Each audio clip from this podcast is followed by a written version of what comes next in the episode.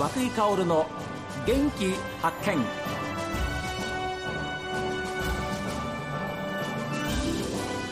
こんにちは、和久井薫です。和久井薫の元気発見、この番組は私が発見した北海道の元気な人と出会っていただきます。今週はですね、車椅子カーリングで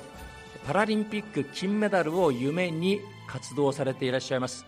飛鳥未来高校の職員、高橋ひろみさんにお話を伺います。こんにちは、はじめまして。こんにちは、よろしくお願いします。今私がお話を伺っているこの教室は、高橋さん、これ普段生徒さんたちが使っている場所ですね。はい、ここで生徒が授業を日々受けております。私初めてお邪魔したんですが、非常に綺麗で。そうですね。新しいんですか？ここはできて、そうですね、7、8年ぐらいの校舎になりますね。じゃあまだまだ新しいですもんね。はい。で、長い机があって、非常にその机も綺麗ですし、はい、椅子も2人掛けから3人掛け。はい。生徒さん幸せですね、こんな綺麗なクラス。そうですね、はい、自分の高校の時とはちょっと比べ物にならないような綺麗な校舎で、はい、これだったらさぞかし勉学励んでらっしゃるんだろうなというふうに思いますけれどもそうですね、いや本当にお話をお伺いすることができまして本当に感謝しております。ありがとうございます。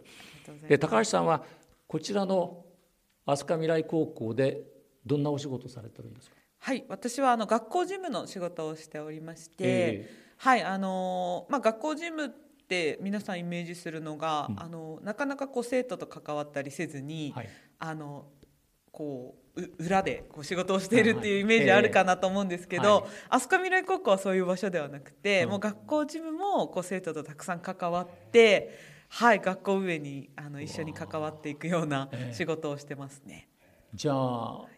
なんか仕事毎日張り合いがありますね。そうですね、うん、本当に生徒からたくさん元気をもらって、はい、パワーをたくさんもらってます。あ、そうですか、はい、私は今日高橋さんからパワーもらって帰ります、高橋さんは車椅子カーリング、はい、そうですね、で、はい、チームサフィールは北海道の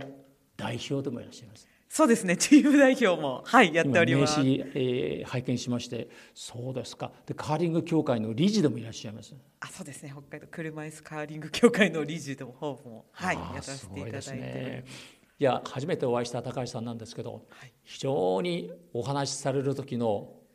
表情が素晴らしい。あ、本当ですか？本当に明るい性格ですよね。よく明るいねとは言われますね、はい、いや最高じゃないですかよかったです。よかったですよ、本当にありがとうございます、はい、さて、その車椅子カーリングですけれども、競技歴というのはどのくらいなんですか？はい、今年で9年目になります。お、はい、で、高橋さんが実は不慮の事故で、はい、今の車椅子での生活に、なったというふうにお聞きしてるんですが、はい、それ具体的にお聞きしてもいいですか？あ、大丈夫です、はい、スノーボードをやってまして、はい、スノーボードが本当にもう大好きで、もうめちゃくちゃのめり込んでやっていたんですけど、はいはい、ある時こう大会に出てみたいなと思いまして、その大きい大会ではないんですけど、はい、小さい大会の方に出て、スロープスタイルっていうジャンプをしたりだとか、レールの上滑ったりだとか、はいはい、そういうのの競技をしてたんですけど、その大会の途中でちょっとジャンプの着地をミスしてしまって、うん、ちょっと背骨が折れて今の状況になるっていう感じなんですよね。あら、はい、それが何年ぐらい前ですか？2007年のことだったので、はい、16、17年ですね。そうですね、前になりますね。は、はい、すいませんけれども、はい、その時どんな思いでした？そうですね、その時やっぱり怪我した瞬間とかは全然状況が分からなかったので、その大会の週末にこうスノーボードキャンプっていうか、なんかトレーニングキャンプみたいなのがあったので、それに行けるのかどうかっていうところが心配で、はい、そのキャンプにどうしても行きたくて、はい、病院に行ってからもちょっと週末用事あるんですけど行けますかっていうのをすごいずっと言ってましたね。はい、本当に自分の状況わからなくて、はい、そんな感じでした。でも病院ではお医者さんがそういうふうな、まあ状況を説明されたわけですよね。はい、そうですね、私説明聞いたの実は1ヶ月ぐらい経ってからで、全然それまでちゃんとした話をされてはいなかったんですけど、怪我をして運ばれた時にこう担架でこう運んでくれてる時に、その研修医の人がそのキャンプに行きたいんだっていうことを言ってたら、そんな行けるわけないじゃん、背骨折れてるんだからって言われて、それで自分の状況を知ったんですよね。はい。でまあ、1ヶ月後ぐらいにその先生に伝えられたわけですよね。はい、そうですね。ただ私も実は歯科衛生士の免許を持っていて、授業の中で背骨のこう怪我をするとこう大変なんだよっていうことを授業で習っていたっていうのもあって、背骨が折れているっていうことは、まあ、自分の状況はきっと良くないんだろうなっていうことはもちろん知ってはいて、でちゃんと先生に話してもらったのは1ヶ月後だったんですけど、やっぱり私の親とか兄弟とかは先生からお話を聞いてたので、そこからまあ話は聞いていて、はい、で先生に言われてやっぱりそうなんだなというか、覚悟というか、はい、やっぱそうかという自覚を持ったというか、やっぱり衛生士でその状況を知っていたので、ずっとプロテクターをつけたりとかして、気をつけながらずっとスノーボードは実はやっていたんですけど、たまたまその大会の日はそのプロテクターがちょっと故障しちゃって、修理に出していて、本当は大会に間に合うって言われてたんですけど、それがちょうど戻ってこなかったんですよね。エラーなんかこう時間がかかっちゃって、それでそのまま出た時に背骨の怪我をしてしまったっていうのと、やっぱりそうですね、背骨を折るイコールやっぱりこう歩けなくなるんじゃないかっていうのは本当に知識として持ってはいたので、これはまずいかなっていうのもあったし、理学療法士の友達とかにすぐ連絡をして、今こういう状況なんだけどやっぱりやばいよねっていうのはちょっと教えてもらったりしながら、はい、ちょっとずつやっぱりこれはまずいよなっていうことは自分の中で覚悟をしつつ過ごしてはいましたね。ということは、はい、これからの生活は車椅子生活があるんだなっていうふうな思いは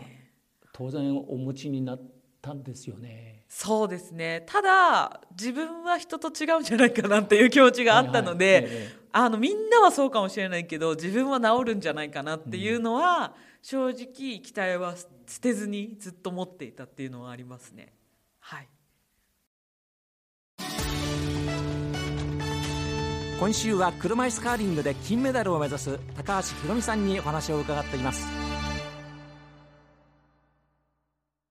それまでの生活とはもうガラッと変わりましたね。いやもう全然違いますね。はい、もう最初は座るっていうことができなくて、本当にこうそうですね、車椅子にまず乗るっていうことがすごく大変で、はい、酔うんですよね。この意外と不安定なので、で最初は1分ぐらいでもう酔っちゃって、でこれをちょっとずっと乗らなきゃいけないのかって思うと結構想像を絶するというか、これはちょっと大変だなっていうふうに思ったっていうのもありますね。はい、普通の人だったら今までと全く違う生活なわけで始まるわけですから、はい、自分を責めたりですね、はい、そういう気持ちになると思うんですよね。はい、で高橋さんは当時どうだったんですか？私は本当に怪我してすぐの時は友達がかなり本当に毎週のように会いに来てくれて、すごく支えてくれたんですよね。なので病院にいる間はとにかく結構本当に治そうっていうところしか考えていなくて、ちょっとでも良くなってやっぱりスノーボードみんなと一緒にやりたいっていう気持ちがすごく強くあったんですよね。でやっぱり月日が流れて5年ぐらい経った時に、あれ自分が思ってたのと全然違うなっていうのがあって、その時に本当に一番落ち込んだ時期だったかなっていうふうに思います。それまでは、入院もされていたんでしょうし、リハビリもおやりになってたんでしょうけれども、はい、いつかね、いずれ治って元のように動けるそうですね、スノーボードもできるっていうふうな思いではずっとあったわけですね。そうですね、うん、そこだけは諦めずにずっといたっていうところは、はい、今のお話ありましたようにそうじゃないっていうふうな結論が出た時の自分が一番落ち込んだですよねっていうふうなお話です、はい、聞いてもいいですか。はい。どんなふうに自分をこう奮い立たせたんですか。いや、そうですね、私あるアーティストのライブに行って、でそこですごくパワーをもらってよしこっからもう一回頑張ろうっていうふうに思えたんですよね。はい。聞いていいですか。あ、はい。アーティストってどなたですか。ファンキーモンキーベイビーズなんですけど、はい、はい、ファンキーモンキーベイビーズのライブで、はい、すごいパワーをもらいまして、はい、そこでなんかくよくよしてるのがこうなんていうんですか、時間がもったいないなっていうふうに思うようになって、そこからなんかいろんなことをやりたいなっていうふうにすごく、はい、ファンモンの1回のライブですごく、はい、思いましたね。そのファンキー加藤さんが言った一言でこう背負ってきたものを今日全部ここに置いていってこうまた新たに一歩踏み出そうよみたいなことを言ってくれたのが当時の私のこう心境とすごく一致した部分があって、あ、それならそうしてみようかなって本当に思ってやってみたらちょっと人生が本当に変わったっていうところがありますね。はい、今こうやってお話を伺ってる最中もですね、はい、高橋さんは本当に前向きに笑顔というか本当にこう明るくお話をしてくださってるのがすごく僕は、感動するんですよ。はい、やっぱり、いい仲間にも恵まれたこともそうですし、はい、アーティストにも激励された思いもあるし、そうですね、人それぞれ生き方はいろんな、はい、方がいらっしゃいますからいや本当にはい、何度も言いますけどどうしてこんなに明るくお話をされるのかなっていうふうに僕はもう感動してます。あ、本当ですか。でそういう、アクシデントがあって、はい、カーリング、車椅子カーリングとの出会いっていうのはどんなきっかけがあったんですか。本当はその最初障害を持ったっていう時に、こうパラスポーツに携わりたいと思わなかったですよね、けど、はい、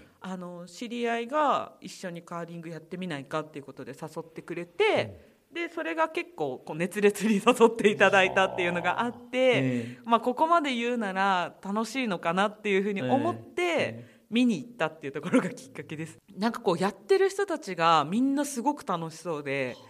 とってもこう笑顔で皆さんプレーをしていて、はい、あれこんな世界があるんだなっていうのをそこで知って、こんな風に楽しい、みんなが楽しいって言ってたので、こんなに楽しいならちょっとやってみようかなっていう風に思ったっていうところがありますね。